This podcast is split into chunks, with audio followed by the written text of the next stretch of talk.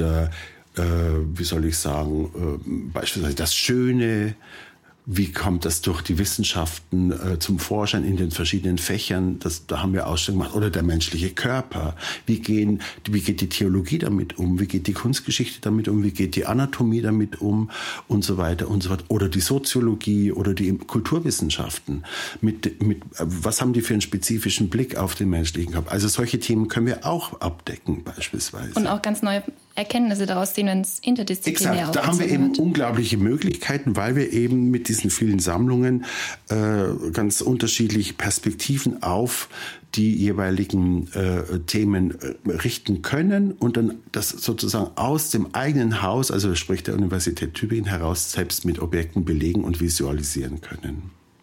Das klingt alles nach sehr wichtigen Aufgaben und auch sehr großen Projekten.